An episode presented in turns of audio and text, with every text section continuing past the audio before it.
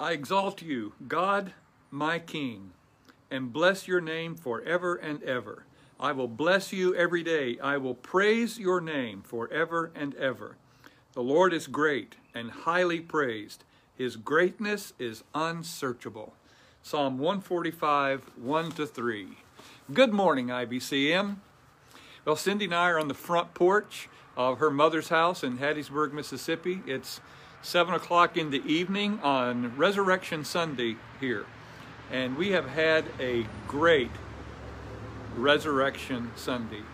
And I hope and pray that all of you back home in Manila also enjoyed our Easter worship yesterday and had a good time with family and had an opportunity just to reflect, to meditate, and to soak in the joy and the celebration of Christ's resurrection. Well, as you might be able to hear, there is a road out in front of Cindy's mother's house. And so every once in a while you'll hear cars pass by, but hopefully they won't be distracting and won't drown out my voice. This week we're going to be focusing on Proverbs chapters 8 and 9. And rather than a word for each day, we have a word for at least this week. So let's say this week. The word for the week is wisdom. I think it's a good way to start the week to think about God's wisdom. And I was as I was thinking about that theme of wisdom earlier this afternoon, the the old song we used to sing when we were children in Sunday school came to my mind. It goes like this. It's built on a parable of Jesus. The wise man built his house upon the rock. The wise man built his house upon the rock. The wise house upon the rock, and the rains came a tumbling down. The rains came down, and the floods came up. The rains came down, and the floods came up. The rains came down, and the flood came up, and the house on the rock stood firm.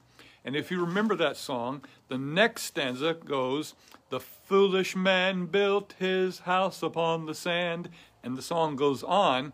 And when the rains come down and the floods come up, the house on the sand went splat. Jesus told that parable, and then he said this The wise man is the one who hears my word and obeys it. Oftentimes, we think of wisdom as something we achieve or acquire through experience over time. And so, quite often, we relate wisdom to gray hair. But you know, let's be transparent. Even though I have gray hair, sometimes I would say that I'm more like the man who built his house on the sand than the one who built his house on the rock. Even people with gray hair can make foolish decisions. Now, I believe that God has given me wisdom, but I also know that I'm still learning. But is wisdom really something that we acquire or achieve through experience? I guess it depends upon the kind of experience that you have and how you use or learn from that experience. But in reality, wisdom is a gift from God. Let's listen to the first seven verses of Proverbs chapter 8. Proverbs chapter 8, verses 1 to 7. Doesn't wisdom call out? Doesn't understanding make her voice heard? at the heights overlooking the road.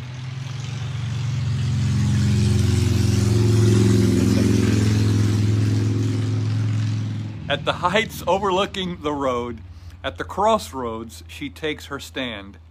Beside the gates leading into the city, at the main entrance, she cries out, People, I call out to you. My cry is to the children of Adam. Learn to be shrewd, you who are inexperienced. Develop common sense, you who are foolish. Listen, for I speak of noble things, and what my lips say is right. For my mouth tells the truth, and wickedness is detestable to my lips. So, in this part of Proverbs 8, Solomon has personified wisdom. Personifies wisdom as a, a woman standing at the crossroads of traffic, where people are going and coming, and wisdom cries out, calls out to people. In 1 Corinthians, I believe it's 524, Paul describes wisdom or personifies wisdom as well. But in that verse, Paul personifies wisdom as Jesus Christ.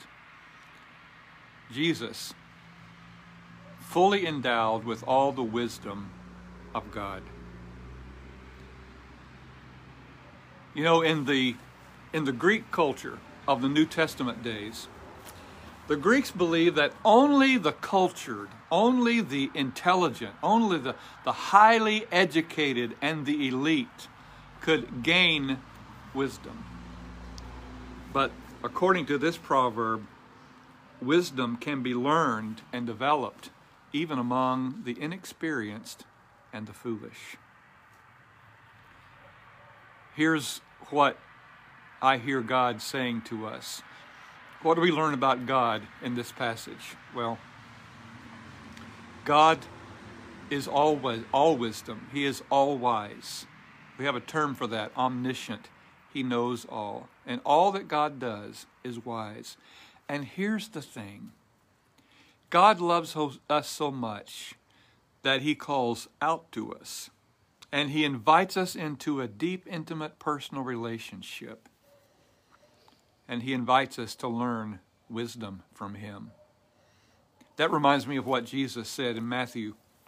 In the Gospel of Matthew, we hear Jesus saying, Come to me, uh, all who are weary and heavy laden, and you'll find rest in me.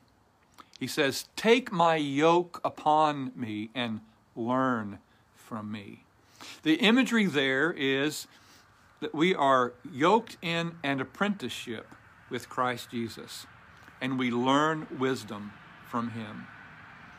Yes, people people can can develop wisdom. They can they can learn from experience and, and they can learn wisdom who are not even believers, even atheists can develop a, a, a type of wisdom.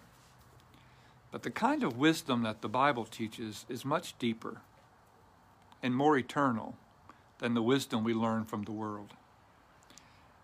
What this passage reveals to us about God is He is a wise God who is not stingy with His wisdom. He desires to give us, to teach us His wisdom. Now, how does that equip me? Well, it equips me in the fact that I need to learn wisdom. Because many of the choices that we make in life, many of the choices that we will make today as we walk out the door to go to, go to work or to the market, decisions that we make during the week require godly wisdom. And so, how do I apply this passage to my life? I listen. The wisdom of God is calling out to me. The wisdom of God is making his voice heard. The wisdom of God cries out, calls out to the children of Abraham, to all people. Now, what is the voice of wisdom? It's right here God's Word. And so, as we do quite often, we often come to the reality of the powerful significance of God's Word in our lives. And so I listen to the Word, which takes us back to that old children's Sunday school song that places the parable of Jesus to music. The wise man built his house on the rock, and when the floodwaters came, it was not washed away. The foolish man built his house on the sand, and when the floodwaters came, it, it washed the house away. The wise man is one who hears my word and obeys. That's the key to wisdom. Listening, reading, meditating, memorizing, studying. But all of that should lead to obeying God's word. So, what are we determined to do today? This is Monday morning. New day, new week. Fresh out of Resurrection Sunday, in which we learned, in which we decided and committed to really live, to invest in kingdom work, to faith instead of fear, to expect our great God to do great things. A new week, a new day, a fresh start. And so, what I am determined to do, and what I ask God to do this morning, is to fill me with His Spirit, who will teach me His wisdom so that I can build my house, my life, on sound biblical, godly principles, God's wisdom, my foundation for any wind, any rain, any storm. And I'm praying that as you start your day today, as you walk out your door today, that you will listen to the call of wisdom, God's Word and attach yourself to Christ as an apprentice and to be filled with the Holy Spirit who will teach you the wisdom of God. Father, we thank you for your grace and we thank you that through your word you cry out to us, you call us into this kind of relationship in which, as we journey with you, as we walk with you in faithfulness day by day, you teach us your wisdom so that the foundation of our lives are the foundation is secure the structure of our life is is sound and solid lord this week we will face decisions and so we pray that you will fill us with your spirit that we will listen to your word and that we will develop your wisdom and we pray all of this in Christ's name.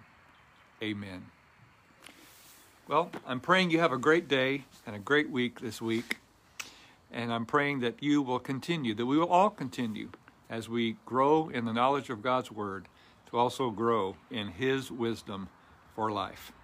Don't forget that we pray for you every day, that we love you very much, and we're still looking forward to coming back home first week of May.